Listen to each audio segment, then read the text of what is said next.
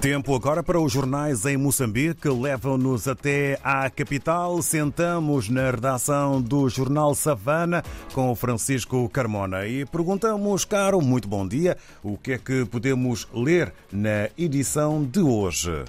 Bom dia, rádio ouvintes. O Savana desta semana continua a seguir o controverso dossiê Linhas Aéreas de Moçambique, a companhia de bandeira que está sob reestruturação, dirigida pela sul-africana Fly Modern Arc.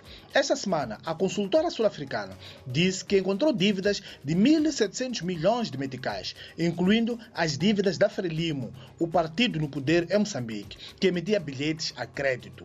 No entanto, enquanto se reestrutura a dívida, o partido governamental está atualmente vedado de emitir passagens a crédito. Para viagens, a alternativa é recorrer a agências de viagens. Outras dívidas são de empresas públicas e privadas, ministérios, forças armadas, instituições públicas e Assembleia da República, que também emitiam bilhetes a crédito. A FMA diz que conseguiu baixar a dívida para 1.200 milhões de meticais. Igualmente, disseram que encontraram na LAME um ambiente de corrupção generalizada. Detalhes sobre este tema estão no Savana de hoje.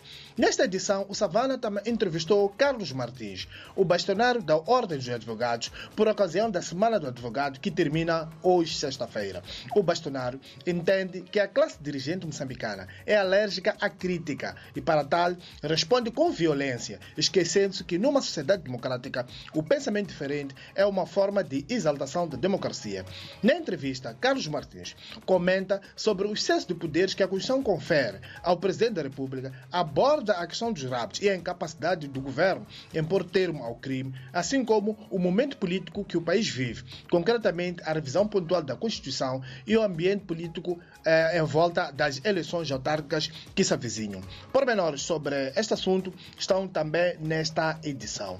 Fomos igualmente cobrir o lançamento do relatório sobre o, processo de licenciamento eleitoral em Moçambique, da autoria da, do Consórcio Eleitoral Mais Integridade, a única plataforma da sociedade civil que observou um pouco por todo o país o recenseamento que decorreu de 20 de abril a 3 de junho últimos. O Consórcio Eleitoral Mais Integridade veio a público esta semana para colocar o dedo na ferida.